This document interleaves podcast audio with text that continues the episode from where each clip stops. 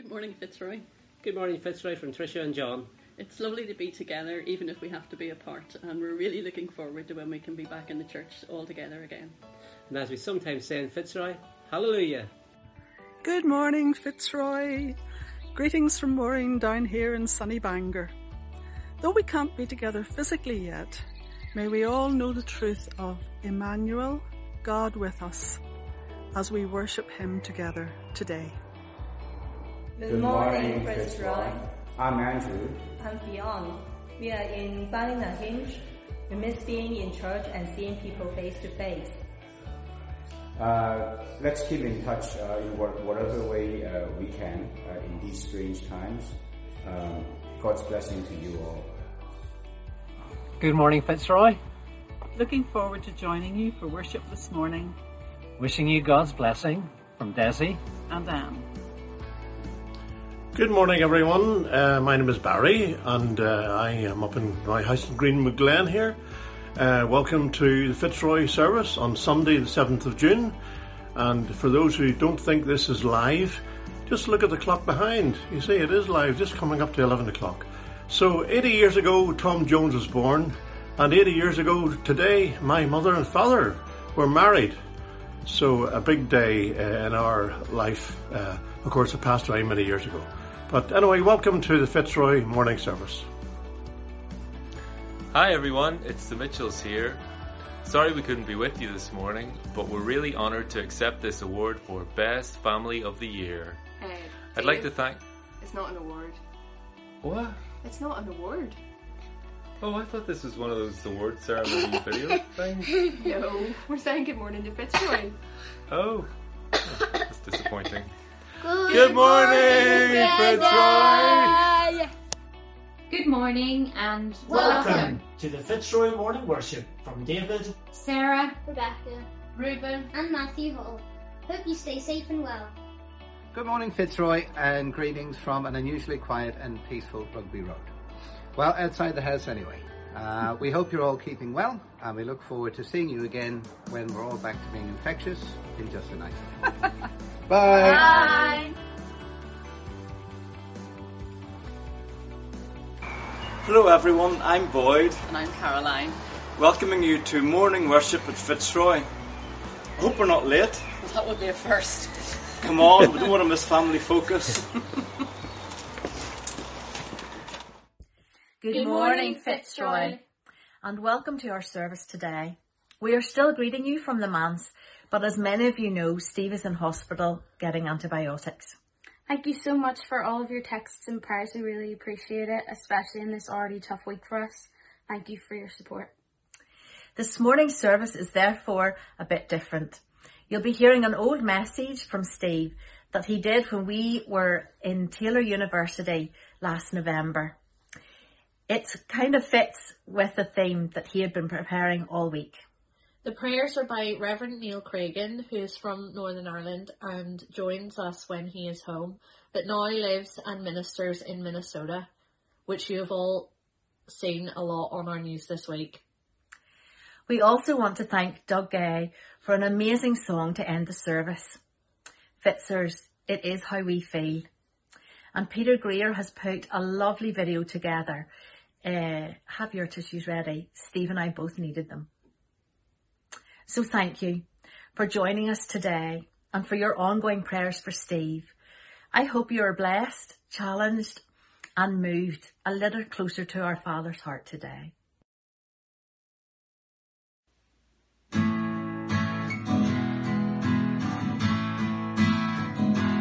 Bless the Lord, oh my soul, oh my soul, worship His holy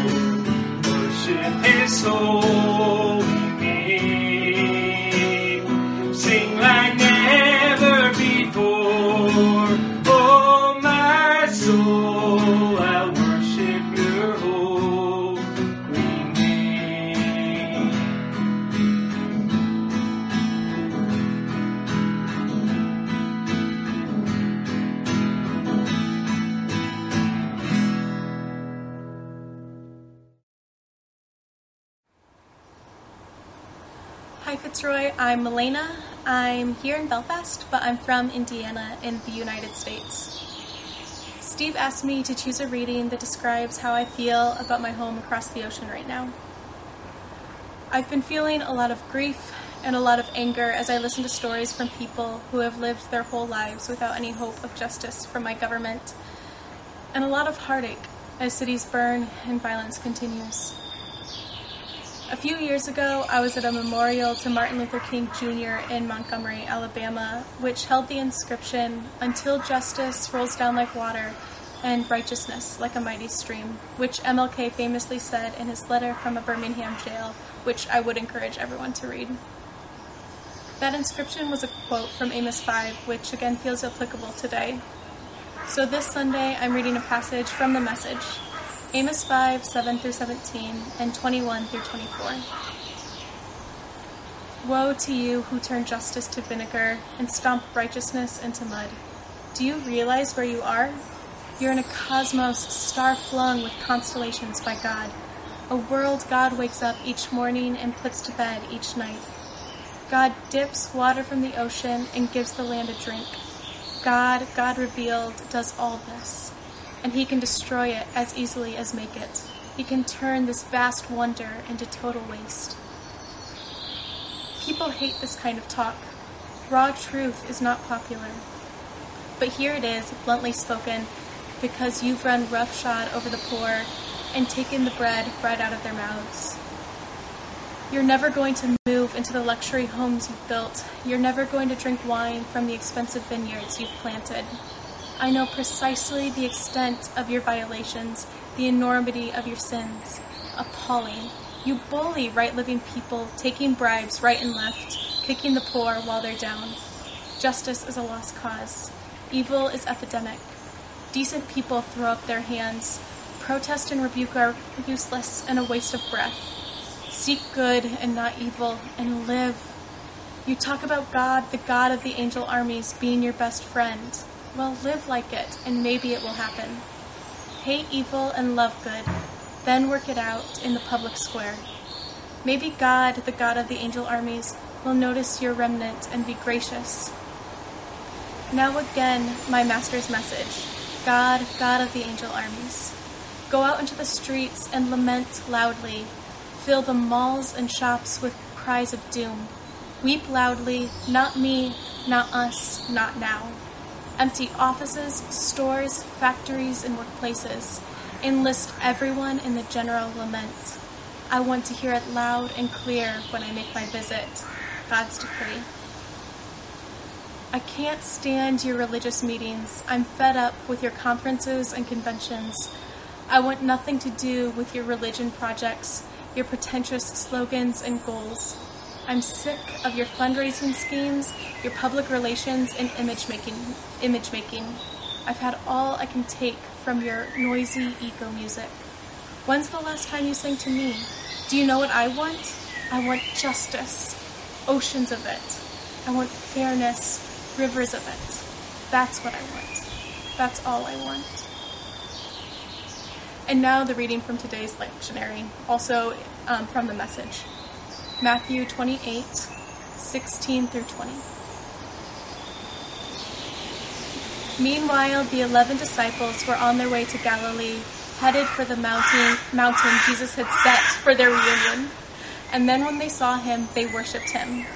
Some, though, held back, not sure about worship, about risking themselves totally. Jesus, undeterred, went right ahead and gave his charge. God authorized and commanded me to commission you. Go out and train everyone you meet, far and near, in this way of life. marking them by baptism in the threefold name Father, Son, and Holy Spirit. Then instruct them in the practice of all I have commanded you. I will be with you as you as you do this, day after day after day, right up to the end of the age. The word of the Lord.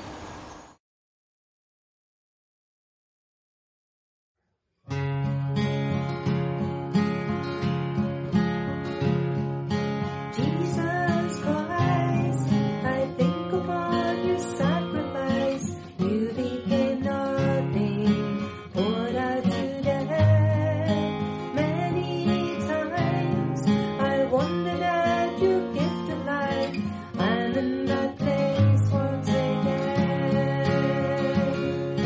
and I'm in that place once again. And once again I look upon the cross where you died.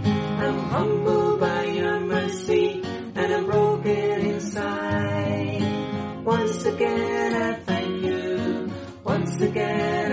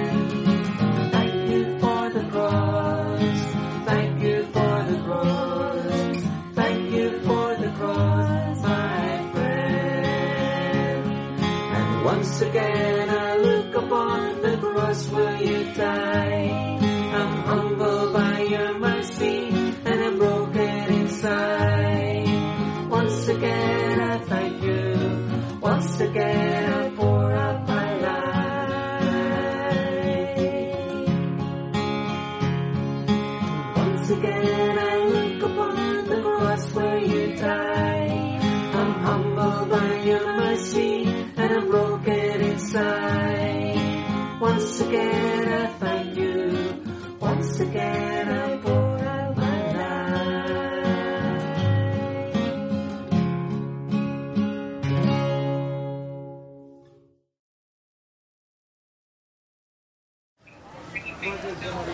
Hey, good morning, Fitzroy. Uh, coming to you from Minneapolis, from the junction of 38th in Chicago, that place where George Floyd uh, lost his life here about 10 days ago.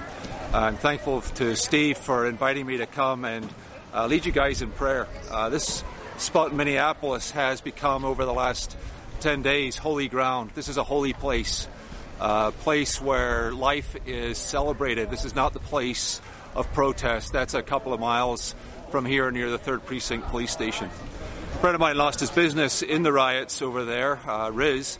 And Riz's comment on the riots and losing his business was if the buildings have to burn for justice to be served, then let the buildings burn.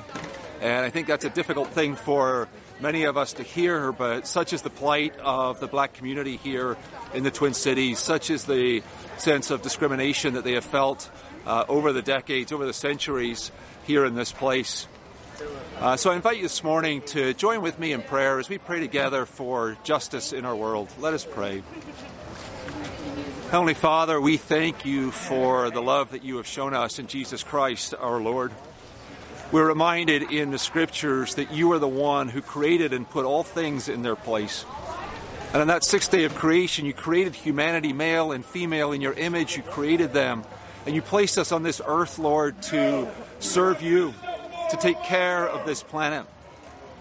And yet, Lord, very quickly, as sin entered into this world, we turned to our own ways. We sought selfish ends. Brother turned against brother as Cain killed Abel. As nations developed, we saw nation turn against nation. We have seen wars over the centuries, Lord, in which Catholics have fought Protestants, in which blacks have fought whites, nations over territories, over religion, over any and every issue that we could think of. We have not, Lord, been the people that you have called us to be. A people who seek justice, love mercy, and walk humbly with you. And so, Lord, we do repent of our sin. We do repent of the discrimination and the issues that we have caused to come between us as humans on this planet. We pray, Lord, that you would help us be a voice of hope, a voice of reconciliation. We pray, Lord, that we would be compelled by your love to be difference makers in this world. For it is your desire, we know from the scriptures, that no one should perish, but that all would find new life in you, our Lord and Savior, Jesus Christ. May we be a voice of hope. May we truly be a witness to the coming of your kingdom. May we be the ones, Lord, who let the world know that you called us to be together, to be to one, be one. May the world know that we are not supposed to discriminate on skin color, religious preference, or any other trait that we might have as humanity. Lord, you are the God who welcomed George Floyd as one of your people into your presence this past week.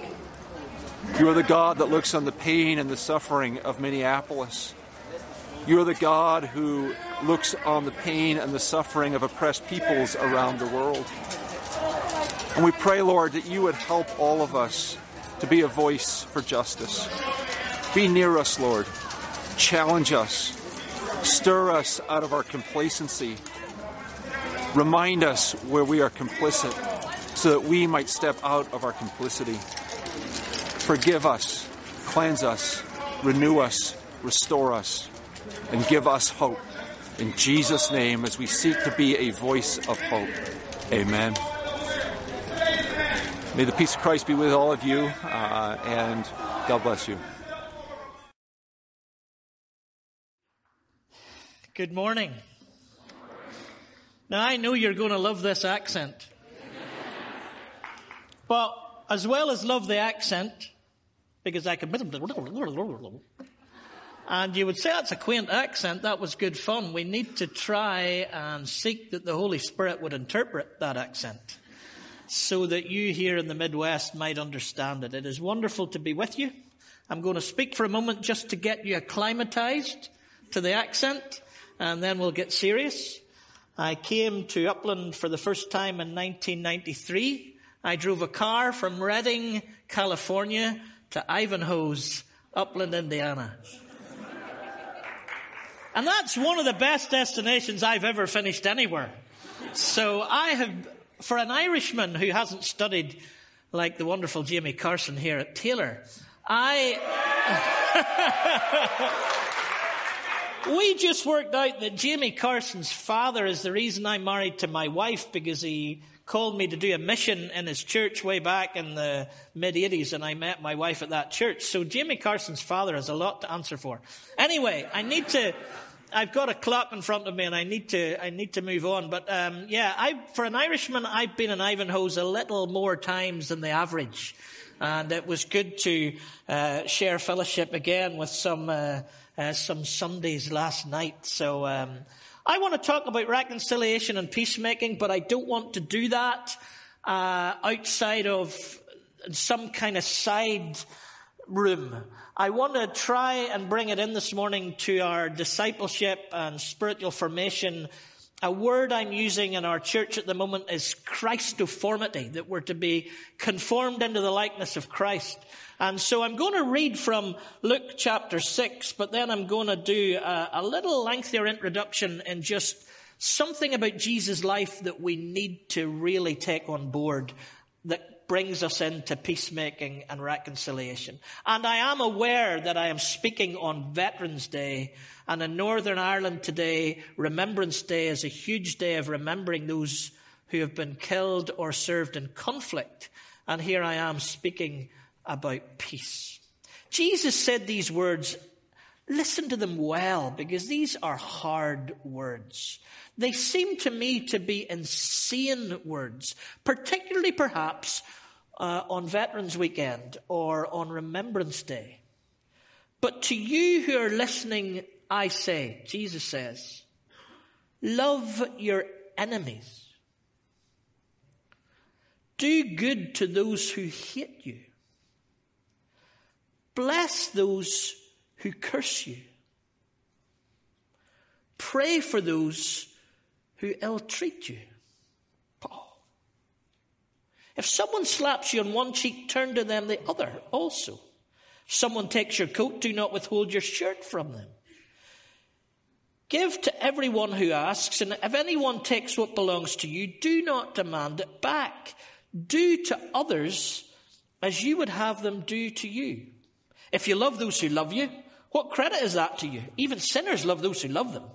And if you do good to those who do good to you, what credit is that to you? Even sinners do that. And if you lend to those from whom you expect repayment, what credit is that to you? Even sinners lend to sinners expecting to be repaid in full. But love your enemies, he says again. Do good to them and lend to them without expecting to get anything back. Then your reward will be great and you will be children of the Most High because he is kind to the ungrateful and wicked. Be merciful just as your Father is merciful. We pray God would somehow write those words in our hearts and souls and help us to live them out because they are difficult words. I want to take us to the, a film called The English Patient, which I must confess I've never seen. So here I am, speaking about a movie I've never seen. I was sharing a conference in England and this speaker appeared for 10 minutes and his name was the Reverend Sam Wells. And he sent me off on insights into the gospel and my following of the gospel that I'd never considered before. And he started with a story about the English patient. If I get it right, Geoffrey's married to Catherine, but Catherine falls in love with Almásy and they have an affair. They're in the Egyptian desert when all this is happening. And it seems that uh, while coming back into this desert place where they were in a, in a, little plane, that Geoffrey, knowing about the affair that Almásy's having with Catherine, tries to kill Almásy in the way in, in the landing. But misses, kills himself, and seriously injures, fatally injures, but not immediately his wife. Almásy's left with this love of his life, in real serious critical condition and wonders what to do. So he puts her into a cave to give her some shelter and refuge while he walks to Cairo to get something that might fix her, heal her.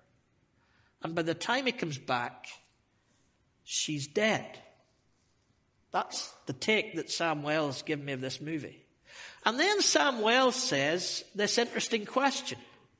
Would Almásy have been better being with her while she died than spending the last days of her life trying to fix her when she couldn't be fixed? And does the Church of Jesus Christ spend too much time trying to fix rather than being with? And then he takes us to Emmanuel. It's coming this Christmas time, this Advent. But let's leave it until Advent. Let's not go in shopping for presents just yet. The mince pies, well, that's a whole other thing. You can have your own conscience with your Holy Spirit whether you eat those before Advent or not.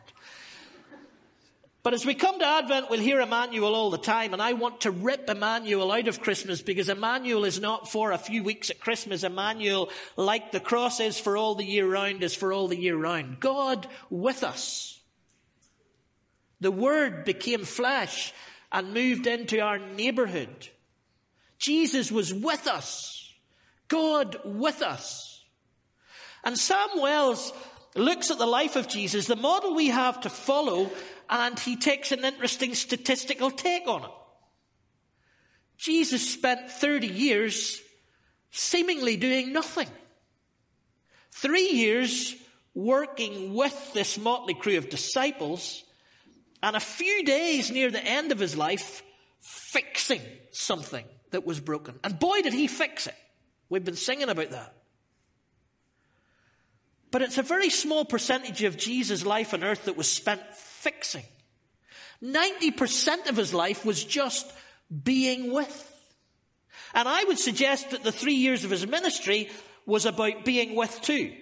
Zacchaeus, come down from that tree, I'm going to have lunch with you. Doesn't preach to Zacchaeus. He doesn't send Zacchaeus up a few theological ideas for him to think about. He doesn't even send him up scripture verses. He actually just says, I'm going to have lunch with you. I'm going to be with you. And when Jesus is with him, the grace of Jesus in that invitation to be with transforms and redeems Zacchaeus' life. Like the woman at the well in Samaria. He sits down to be with her. And in being with her, conversation starts, and the conversation of the grace of God and the truth of God transforms her. Jesus spends most of his life being with, and only a little bit of it fixing. Being with. Emmanuel, God with us. And if we look at the Bible and its wholeness of narrative, does that not make sense? Because if we go back to Genesis and we see why God created the world, we find that it's about relationship. Humanity's in relationship with God. Husband is in relationship with wife. Humanity's in relationship with the animals. We even get to name them. And we look after the earth. It's about relationship. If we want to know what we're made to be, then go back to those early chapters and we discover the fullness of our humanity. Go to the end of the Bible and we get to Revelation. And what's happening at the end of Revelation? It tells us that God is dwelling with his people again. God with us. Emmanuel. Humanity is in relationship with God again. And if we read through Revelation, we find that every language, every color is wor- worshipping around the throne of God because we're in relationship with each other again. And there's a river of life that's sweeping through it. We're in relationship again with the creation itself. We're with and in between Genesis and Revelation, Jesus comes, the Word of God made flesh, to be with us, to transform us and redeem us and get us ready for what's going to happen in that great culmination in Revelation. So I've come to conclude since I've been reading a little bit of Sam Wells, particularly his book, The Nazareth uh, Manifesto, that the most important word in all of theology is the word with. And therefore I have to start asking about the word with in my mission, in my pastoral care, in all that I do as a Christian. Jesus wasn't for us. Because if he'd been just for us, 39 books in the Old Testament would have been enough. God decided being for us from the distance of heaven wasn't enough. He needed to be with us. Mission is not about being for people and you can, we can do fundraisers and we can send money and that's great. But the most important part of mission is to be with, to do the Jesus model and move into neighborhoods, move into people's lives. Pastoral care sometimes cannot be fixed. We just buried a saint in Fitzroy a couple of weeks ago, and for eight weeks, Janice and I sat round his bed and were just with him. He wasn't going to be fixed. He knew that the fixing was done on the cross and the resurrection and the ascension of Jesus. And he knew where he was going and that that was really fixed. But in this life, it wasn't about fixing. His wife sat with him. His children sat with him. His grandchildren sat with him. The congregation literally almost sat with him. The elders came and spent time with him. Janice and I were with him by his side because the model is Emmanuel. The last thing he uttered to me when I spoke to him I said, Emmanuel Stanley, God is with you. And he knew that because that's the most important thing. So when we come then to these verses in Luke chapter 6, we're coming to them out of the model of the gospel. It's not some deluxe room of peacemaking. Oh, I'm, I'm going to decide as a follower of Jesus, what will I major in? What will I minor in? Uh, we can't do the majoring and minoring when it comes to following Jesus. It's all encompassing. We have to do all the subjects. And the, probably the greatest of all the subjects is actually reconciliation and peacemaking. It starts with reconciliation with God. And then it moves on to the reconciliation and peacemaking with those around us. We need to be with them. Love your enemies. Don't be for your enemies from a distance. Love your enemies. Do good to those who hate you. Don't say, I don't hate them. Don't be for some nice idea that, well, I'm not, I'm not against my enemies. I forgive them wherever they are. No, do good to them. This is a practical outworking of doing good. Blessing those who ill treat you. Praying for. Being with. Peacemaking is about being with. All the enmity that is going on in our world needs to be turned around. All the alienation between people and nations and colours and races and Catholic and Protestant in Northern Ireland, it needs to be turned around. So I was a passive for peace for maybe 20 or 30 years of my life. Oh, I preached about it. I talked to my students about it.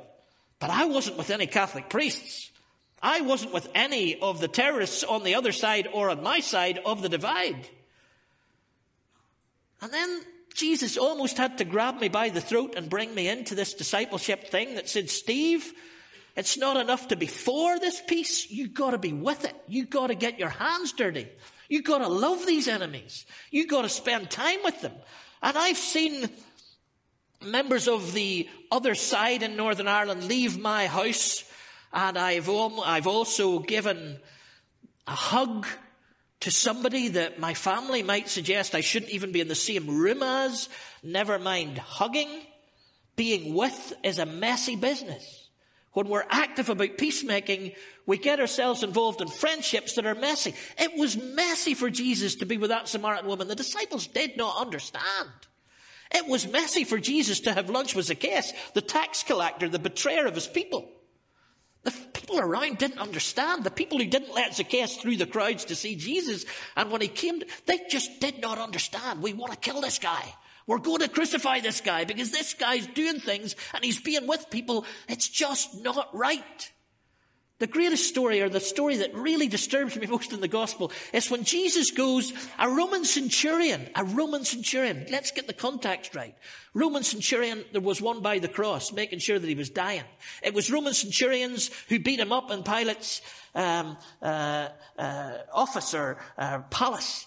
It was Roman centurions that nailed him to a cross. And before this in the gospel, there's a Roman centurion who comes to Jesus and says, one of my servants is ill and I know you could heal him. And Jesus goes to be with them. And the Roman centurion doesn't really want to be, he doesn't think Jesus would want to be with them. He says, you could heal him from a distance. And Jesus says in front of all these Jewish people, he says, never in all of Israel have I seen such faith. Oh my goodness, it's a Roman centurion, it's a murderer of his people. What betrayal. The relationships that Jesus got into were messy. They needed courage. He needed to know that when he got into those relationships, he would be crucified. Don't get into an idea that whatever happened in Jesus' life, he was going to the cross because God put him there. God didn't need to put Jesus on the cross. He was on the cross from the very moment that he was born because Herod sent death squads because he couldn't deal with this fact that there was another ruler that was coming to bring another kingdom. When he spoke to Roman centurions like that, when he spent time with tax collectors, when he was spending time with Samaritans or using Samaritans in stories, they were crucifying him. There was no danger of that. That was going to happen. Now here's the problem we have. As a follower of Jesus, how close are we to being crucified? Are we stirring up the same feelings among our family and friends and community? Are we meeting with the other in such a way that they're going, I don't understand why you're doing that. That's wrong to do that. It's maybe wrong in the world's eyes. It's maybe wrong in the emotion of our hurt. It's maybe wrong in the misunderstanding or fear, but it's not wrong with the gospel because the gospel is all about being with our enemies. The Four Corners Festival that Father Martin and I put together some way miraculously. I actually said in Taylor the last time both of us were here. I said at one stage um, in a classroom. I said, we, we did this festival and none of us have PhDs in festivals. And Martin leaned over my shoulder and explained, none of us PhDs in anything. But when we put that festival together, so many things have happened as a result of people. Our idea was that if we could move people, Belfast divided, we have four corners. And there's Catholic corners and Protestant corners and mixed corners and, and poor corners and rich corners and, and all the corners don't intermingle. You might never find yourself in East Belfast or you might never find yourself in West Belfast or, and so we thought, could we run a festival that got people across their apartheid boundary of Belfast? And could we get them into a room that would get them in that room that then people in that community might come into and we might find friendships? So one story I want to tell you because I'm looking at the clock. It's right in front of me, not you. And we did this event where we sang some of us Presbyterians from Fitzroy. Protestants sang some Republican songs. That's the other side for us in a Catholic monastery off the Falls Road, which is the Catholic end of Belfast. So Protestants singing Republican songs that caused a bit of interest. The BBC turned up and all kinds of people turned up. Um, because we were doing it on the other side of the city and we were singing songs about the other, and it was just a little bit of a subversive mix that really got people's minds thinking. And one of our, one of our members in our congregation sang a song that one of the hunger strikers, the first hunger striker, there was a hunger strike in 1981 and Bobby Sands was the, the first hunger striker to die and he was a songwriter. And he wrote this song and, and one of our members sang the song called Back Home in Derry. And he said before he sang it, he said, you know what, I used to sing this in pubs and I had to give it a good, you know, bashing out, but he says, I think it's a bit of a lullaby. So I'm going to sing it more gently tonight. And after the gig, he was backstage and this guy approached him and said, I was in the cell beside Bobby Sands when he wrote that song. And Gary looked at him and the guy said, You got it right. That's exactly how he wrote it. And then Gary said to the former IRA prisoner, The IRA killed my grandfather at King's Mills, which was one of the great massacres of the Troubles. And we have people being with that had never been with before, having conversations that they'd never been able to have before.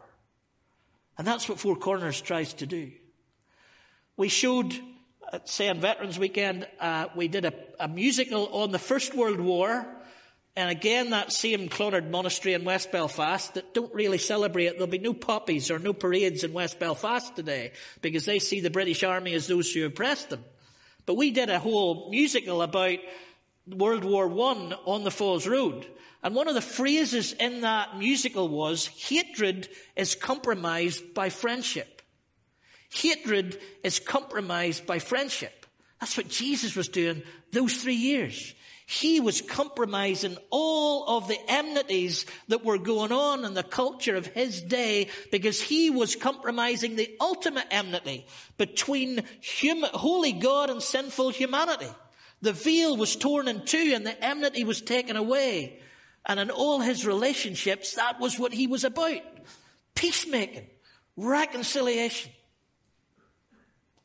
Let me finish with a story from your side of the Atlantic. There was a pastor in Tennessee, and he discovered that on his block, in a few weeks' time, a Muslim congregation were moving in. And there was some protests from some of the fraternity in the neighborhood about this happening. And he decided to put outside his church, we welcome our Muslim neighbors, love your neighbor as yourself. And they moved in and they saw it. And when they saw it, they were absolutely astounded. So they came across the road and shook the pastor's hand. And they started being with. They didn't compromise their faiths. They just were good neighbors. Love your neighbor. Love your enemy. Do good to those. And that relationship developed and they actually began to share some space in their churches. Seems a crazy idea. Well, then a few years later, there's a guy somewhere in Florida burning the Quran on 9 11. And it's on CBN or CBS or one of your NBC or one of your news reports. We only have the BBC, you have hundreds of them. And they interviewed the two guys, and the Muslim imam and the Christian pastor, because it was a different story than the burning of the Quran. And the pastor went back home and he got a phone call from Pakistan. A Muslim community in Pakistan had seen the news report across the world. And he got a phone call from this Muslim community in Pakistan that said, Thank you for befriending your Muslim neighbor. After we saw the news this morning, after worship, we went down the road to a little Christian community and we cleaned their floor for them. And we welcomed them into our neighborhood and we said to them, whatever happens in this community, we have your back and we will protect you. Because we're now going to love our Christian neighbor the way you loved your Muslim neighbor. Friendships spill out. They move with you. If you befriend someone that's another, then their friends become your friends and suddenly everything changes. We had a night, and I'm going to be really quick, we had a night in Fitzroy where this man was talking about the authority of scripture and the first question for some reason was, tell us about the Apocrypha. And the guy who was speaking had no idea about the Apocrypha, so he did what you would do in that situation. He looked at me and he said, Steve, explain the Apocrypha. And I had no idea about the Apocrypha, so I just looked across the room and said, Father Martin's here, maybe he could tell us about the Apocrypha. And he did. And there was a stranger, a visitor in the room, and they said to me afterwards they'd never seen peacemaking in such a natural way before. Because it wasn't people on a, a kind of a platform talking about how they loved each other. It was just a very natural way for friends to say, oh, Father Martin will be able to do that because he's so much a part of our community now and I'm so much a part of his community now that it overflows into peacemaking. So my question at the end before I pray, guys, we are followers of the Jesus of the manger, the donkey and the cross, a humble Jesus who came to be with us who broke down all the enmity between us and a holy God, but also called us to break down any enmity within our society. And I believe, and I'm not going to spell any of them out, you can do that for yourself, that there are a few of those in the United States of America. Are we going to be for peace? Or are we going to be with peace? Are we going to be for mission? Or are we going to be with mission? Emmanuel. God with us. The Word of God moves into the neighborhood and loves enemies and does good to those who hate them. Because in doing that, you will lift Jesus higher than any of the songs we were singing earlier. You will lift him so high that people in Pakistan will go and clean the floor of Christians down the road because of the impact of our love. Because the world will know us by our love. Let's pray together. Lord, I have no idea who's in the room. I have no idea how your Spirit is speaking.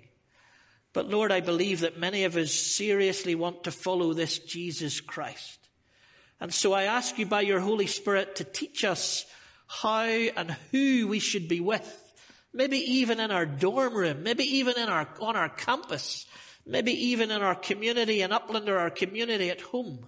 Here in America, there are so many people that you call us to love as enemies, to do good to, to bless and to pray for. Lord, your call is to follow Jesus, Emmanuel, God with us. Jesus was, Jesus said, the Father sends me, so I am sending you. Lord, who are you sending us to today? What are you sending us to do in our following of Jesus?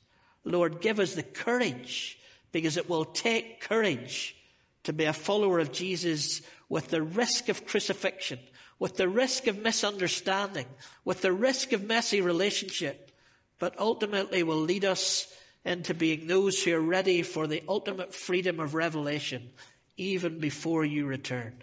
Lord, may it be so in my life, may it be so in Belfast, and may it be so in the lives of all of us in this room. I ask it in Jesus' name. Amen.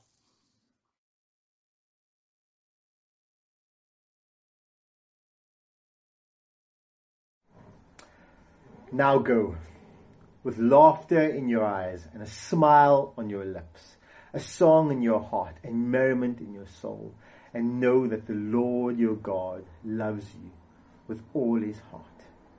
Amen.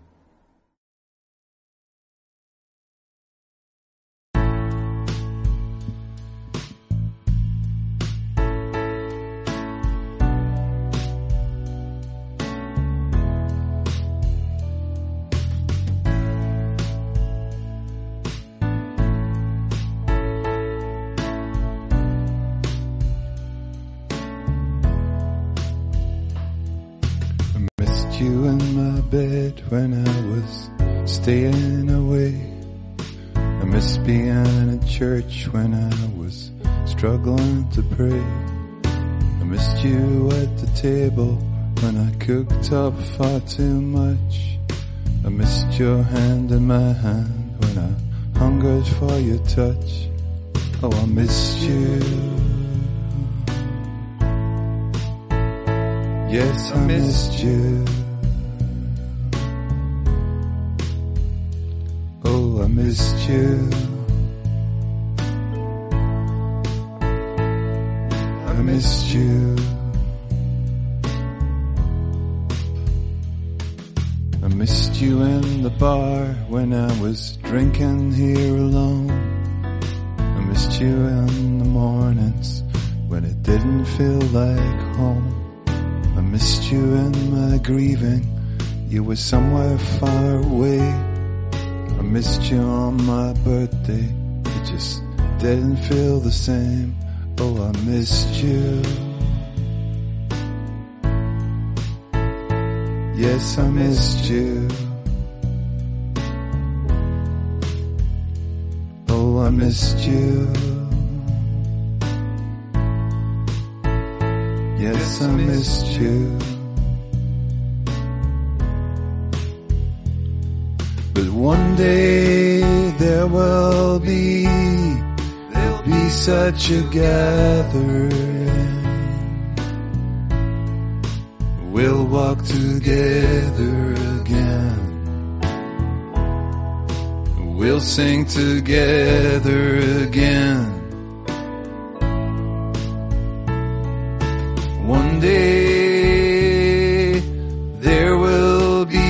Such a gathering.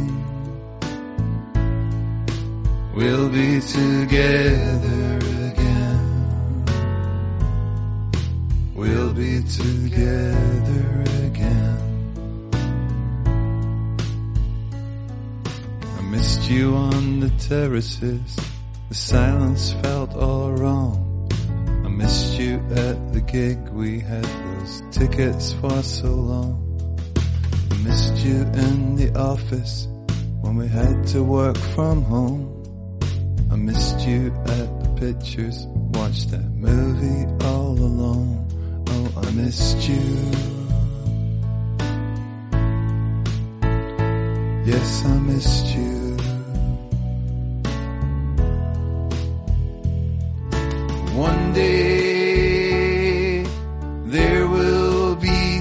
Such a gathering. We'll walk together again. We'll sing together again. One day there will be such a gathering.